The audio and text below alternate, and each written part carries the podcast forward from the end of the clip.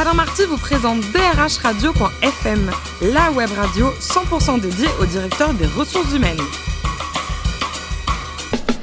Bonjour à toutes et à tous, très heureux de vous retrouver à bord de drhradio.fm. Notre émission est en public et délocalisée sur le stand Clésia à l'occasion de l'université l'été du BDF. À mes côtés, ceux avec qui j'ai la chance de co-animer cette émission, Sophie Sanchez, directrice générale déléguée en charge des RH du groupe Synergie, et Jean-Louis Vincent, le président de Clésia. Bonjour à tous les deux. Bonjour. Bonjour. Est-ce que vous savez en quelle année sont nés Ayrton Senna et Yannick Noah?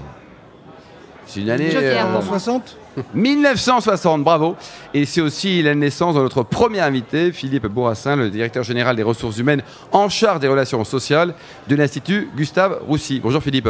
Bonjour. Ah, vous avez commencé votre vie, vous étiez à Noisy-le-Grand avec un super immeuble et des patates partout, racontez-nous. Exactement, j'ai connu euh, Noisy-le-Grand en train de se construire autour d'une ville nouvelle avec euh, la diffusion industrielle et automobile par le crédit, le financement Renault, qui m'a embauché dans mon premier job.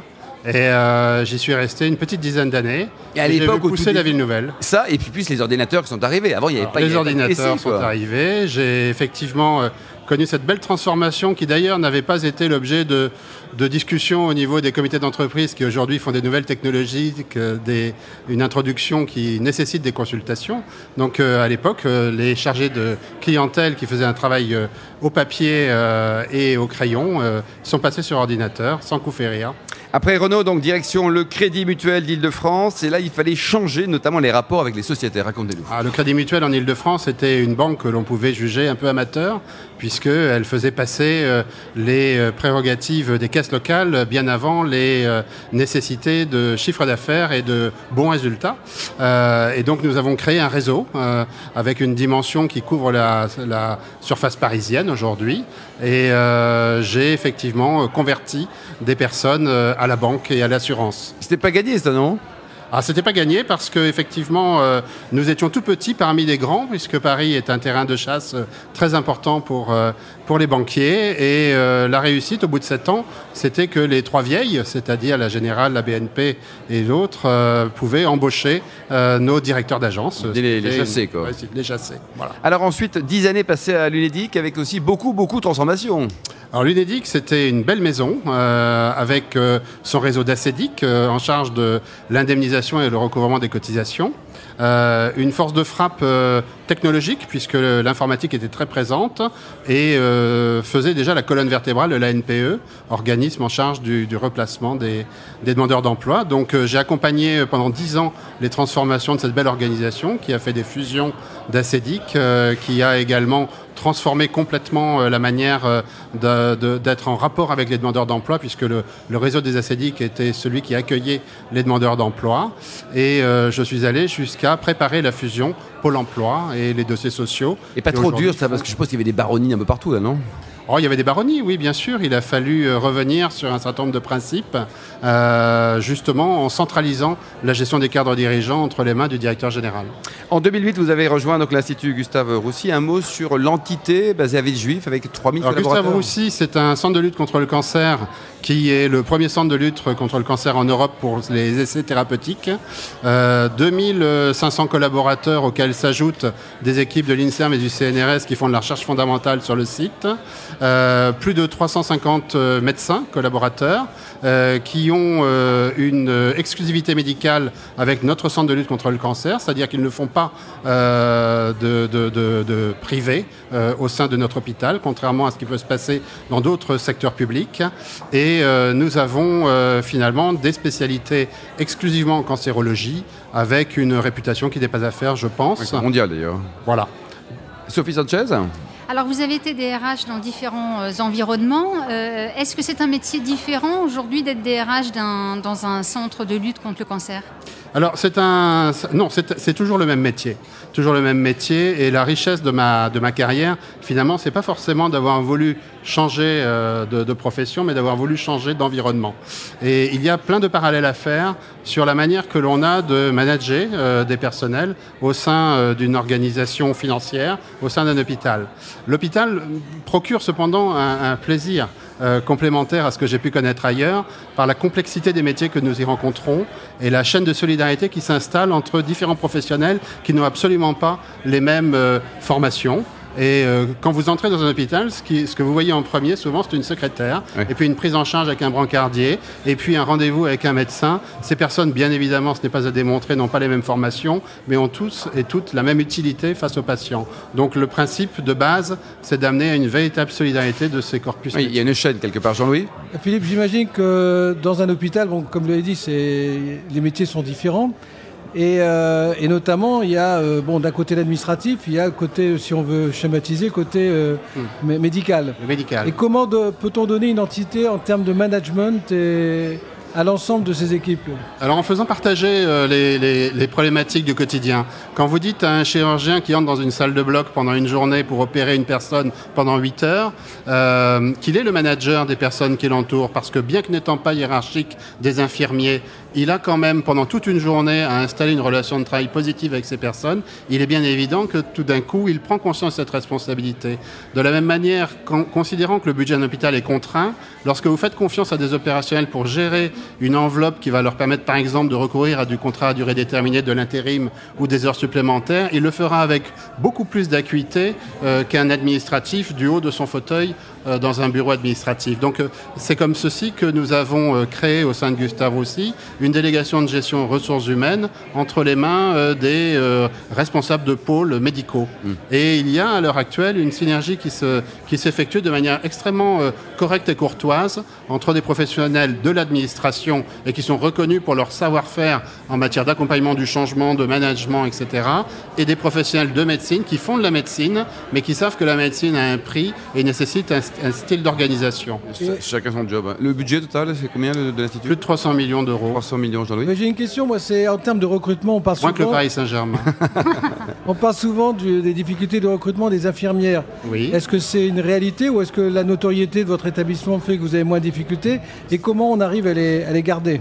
Alors, c'est la réalité de toute euh, entreprise euh, qui est confrontée à euh, une main-d'œuvre euh, qui, sur le marché, euh, n'est pas suffisante. Euh, et en sortie d'école d'infirmière aujourd'hui, il n'y a pas suffisamment de professionnels pour euh, répondre à l'ensemble des besoins de notre territoire. C'est la même chose pour les médecins, et ça on le sait bien avec les numerus clausus.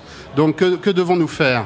Eh bien gagner en attractivité, en fidélité, en fidélisation, pardon, euh, c'est-à-dire développer quelque chose que les autres n'ont pas. Donc euh, le principe sur lequel euh, nous nous trouvons aujourd'hui, c'est de créer quelque, un système d'innovation managériale qui permettra à ceux qui nous observent de dire c'est bien d'aller chez Gustave Roussy, quel que soit le type de génération dont on est issu, on va y trouver notre compte. Certains cherchent euh, à rentabiliser leur contrat de travail d'une manière qui va mettre en évidence, euh, par exemple, le salaire. D'autres vont nous questionner sur le bien-être au travail et la recherche de temps, euh, et de temps privé et d'espace de- de- leur permettant une organisation. Donc nous créons actuellement ce dispositif qui sera un complément indispensable à des dispositifs conventionnels déjà existants. Et puis nous regardons de près également les innovations telles que le télétravail euh, qui vont permettre à certains de poursuivre leur activité dans des zones de confort euh, qui leur conviennent mieux que le, tra- le transport quotidien et l'installation dans un lieu euh, fixe. Hum, Sophie? Alors vous êtes en charge aussi des relations sociales. Est-ce que le renforcement de la négociation au niveau de l'entreprise euh, est quelque chose d'important pour vous? Très important parce que nous avons au niveau de l'entreprise un certain nombre de réformes qui sont parfaitement acceptables par le corps social et qui pour autant euh, dérogeraient euh, à des principes issus de la branche et qui, qui, seraient des entraves finalement à notre développement. Donc oui, bien sûr, euh, nous y sommes favorables sur certains champs et pas sur d'autres. Je pense qu'il faut aussi savoir euh, rester raisonnable. Vous pensez Et- à quel, à quel sujet par exemple de- Je pense que sur le temps de travail, on peut avancer par la voie de l'accord dans l'entreprise en dérogeant à la branche. Et puis il y a des sujets euh, qui sont un peu plus cardinaux euh, sur la typologie des contrats de travail, par exemple, euh, qui me semblent pouvoir relever de la branche exclusivement. Donc euh, le législateur, euh, je pense, regarde ces questions un peu de, cette manière pour essayer d'ancrer en dur dans un code du travail des choses auxquelles nous ne dérogerons pas et de permettre une certaine souplesse au niveau des entreprises par rapport à des systèmes qui ont leur valeur ajoutée. Euh, regardez, euh, nous sommes euh, 24 heures sur 24, 365 jours par an euh, connectés. Comment voulez-vous faire euh, dans notre euh, organisation un accord sur le droit à la déconnexion Oui. quand euh, bon donc on le fait absolument possible. on le fait l'accord Oui, mais mais, mais mais pas sous la forme que l'on pourrait en attendre d'une entreprise qui ferme ses portes à 19h30 Oui, qui est plus classique, qui a moins Voilà. de contraintes. Quoi. Les classements des, des hôpitaux, des, des cliniques, du point notamment, ça vous concerne ou pas ça, Bien ça- sûr, quand vous lisez les, les journaux qui font en général en début d'été un panorama complet du classement des hôpitaux, nous figurons en très belle position, notamment pour un certain nombre de spécialités, que sont la pédiatrie, euh, la, prise en charge euh, des cancers euh, d'ORL notamment. Et puis nous avons quelques médecins qui sont des leaders mondiaux des essais thérapeutiques ou de l'immunothérapie. Sophie? Euh, oui, j'imagine que c'est. Enfin, je, je pense au, au palmarès de 2017 du, du Point. Oui. Euh, j'imagine que ce sont des, des- des palmarès et votre classement qui, qui, euh, améliorent votre attracti- attractivité et qui vous aident dans votre recrutement. Alors, nous avons euh, bien évidemment euh, ce palmarès qui est très important pour euh, une communication Il est globale. référent, le point, celui du point C'est un, c'est un document que nous regardons, D'accord. mais pour autant, nous, ce, ce n'est pas les trois étoiles du Goemio. Euh, nous Ni du avons. guide Michelin. Alors, dans, dans le monde scientifique, il y a des choses qui comptent, euh, j'allais dire, de, de manière extrêmement puissante, notamment euh, les reprises de nos- des publications de nos meilleurs médecins Oui. à travers le monde euh, et qui ont un impact facteur euh, relativement important en fonction des, des spécialités visées. Là, ça a un véritable impact. Alors, côté vie personnelle, il paraît que vous adorez cuisiner avec votre épouse, ça c'est bien, et que vous êtes champion du monde des préparations du calamar à l'armoricaine. Non, pas champion du monde. Ah, champion olympique, alors. Oui, oui. Voilà, on va Alors, dire comment ça. préparez votre calamar à l'armoricaine Vous Oh prenez un calamar, prenez un armoricain Et voilà, et on mélange les deux, ça cuit, ça cuit doucement. voilà. C'est long ou c'est pas long pour préparer Ah non, c'est pas très long. Bah non, sinon je le ferai pas. Et alors, vous êtes également un fan du, du homard grillé, enfin, en gros, comme tout le monde Ah, ici, le quoi. homard grillé. Mais je suis breton d'origine, voyez-vous, donc euh, quelque part, je me fais rattraper par mes sources. Vous aimez le homard grillé, Sophie, ou pas?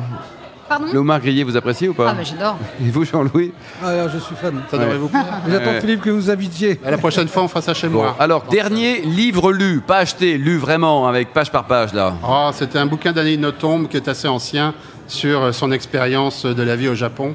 Et j'ai trouvé qu'il était particulièrement euh, euh, édifiant sur les différences de culture que nous pouvons rencontrer lorsque nous avons à gérer du personnel dans les entreprises. Enfin, pour terminer, côté voyage, il paraît que vous avez un faible pour un très beau pays, le Pérou. Ah, le Pérou est un immense souvenir euh, qui m'a fait euh, découvrir euh, ce qu'était la richesse euh, de civilisations disparues et euh, dans, des, dans des lieux euh, admirables, euh, que ce soit le lac Titicaca euh, et autres euh, lignes de Nazca. Euh, C'est véritablement à conseiller, à la fois culturellement, mais également philosophiquement. Les Péruviens sont sympas Ah, les Péruviens sont très sympas. Vous connaissez Sophie et Jean-Louis? Pas du tout. Pas du tout. Non. Découvrir, quoi. Et alors, vous n'avez pas un bon restaurant à nous conseiller si on va Ah si, un restaurant à Cusco, euh, Ouais. extraordinaire, euh, qui pratique la nouvelle cuisine à la mode française pour des tarifs défiant toute concurrence par rapport à ce que vous trouvez dans le Marais. Merci beaucoup Philippe Bourassin. Je rappelle que vous êtes le directeur général des ressources humaines et des relations sociales de l'Institut Gustave Roussy. Merci également à vous Sophie Sanchez et Jean-Louis Vincent. Fin de ce numéro de DRH Radio.fm. On se retrouve dans quelques minutes pour une nouvelle émission, toujours en direct du stand de Clésia à l'Université d'été du MEDEF. DRH Radio.fm vous a été présenté par Alain Marty.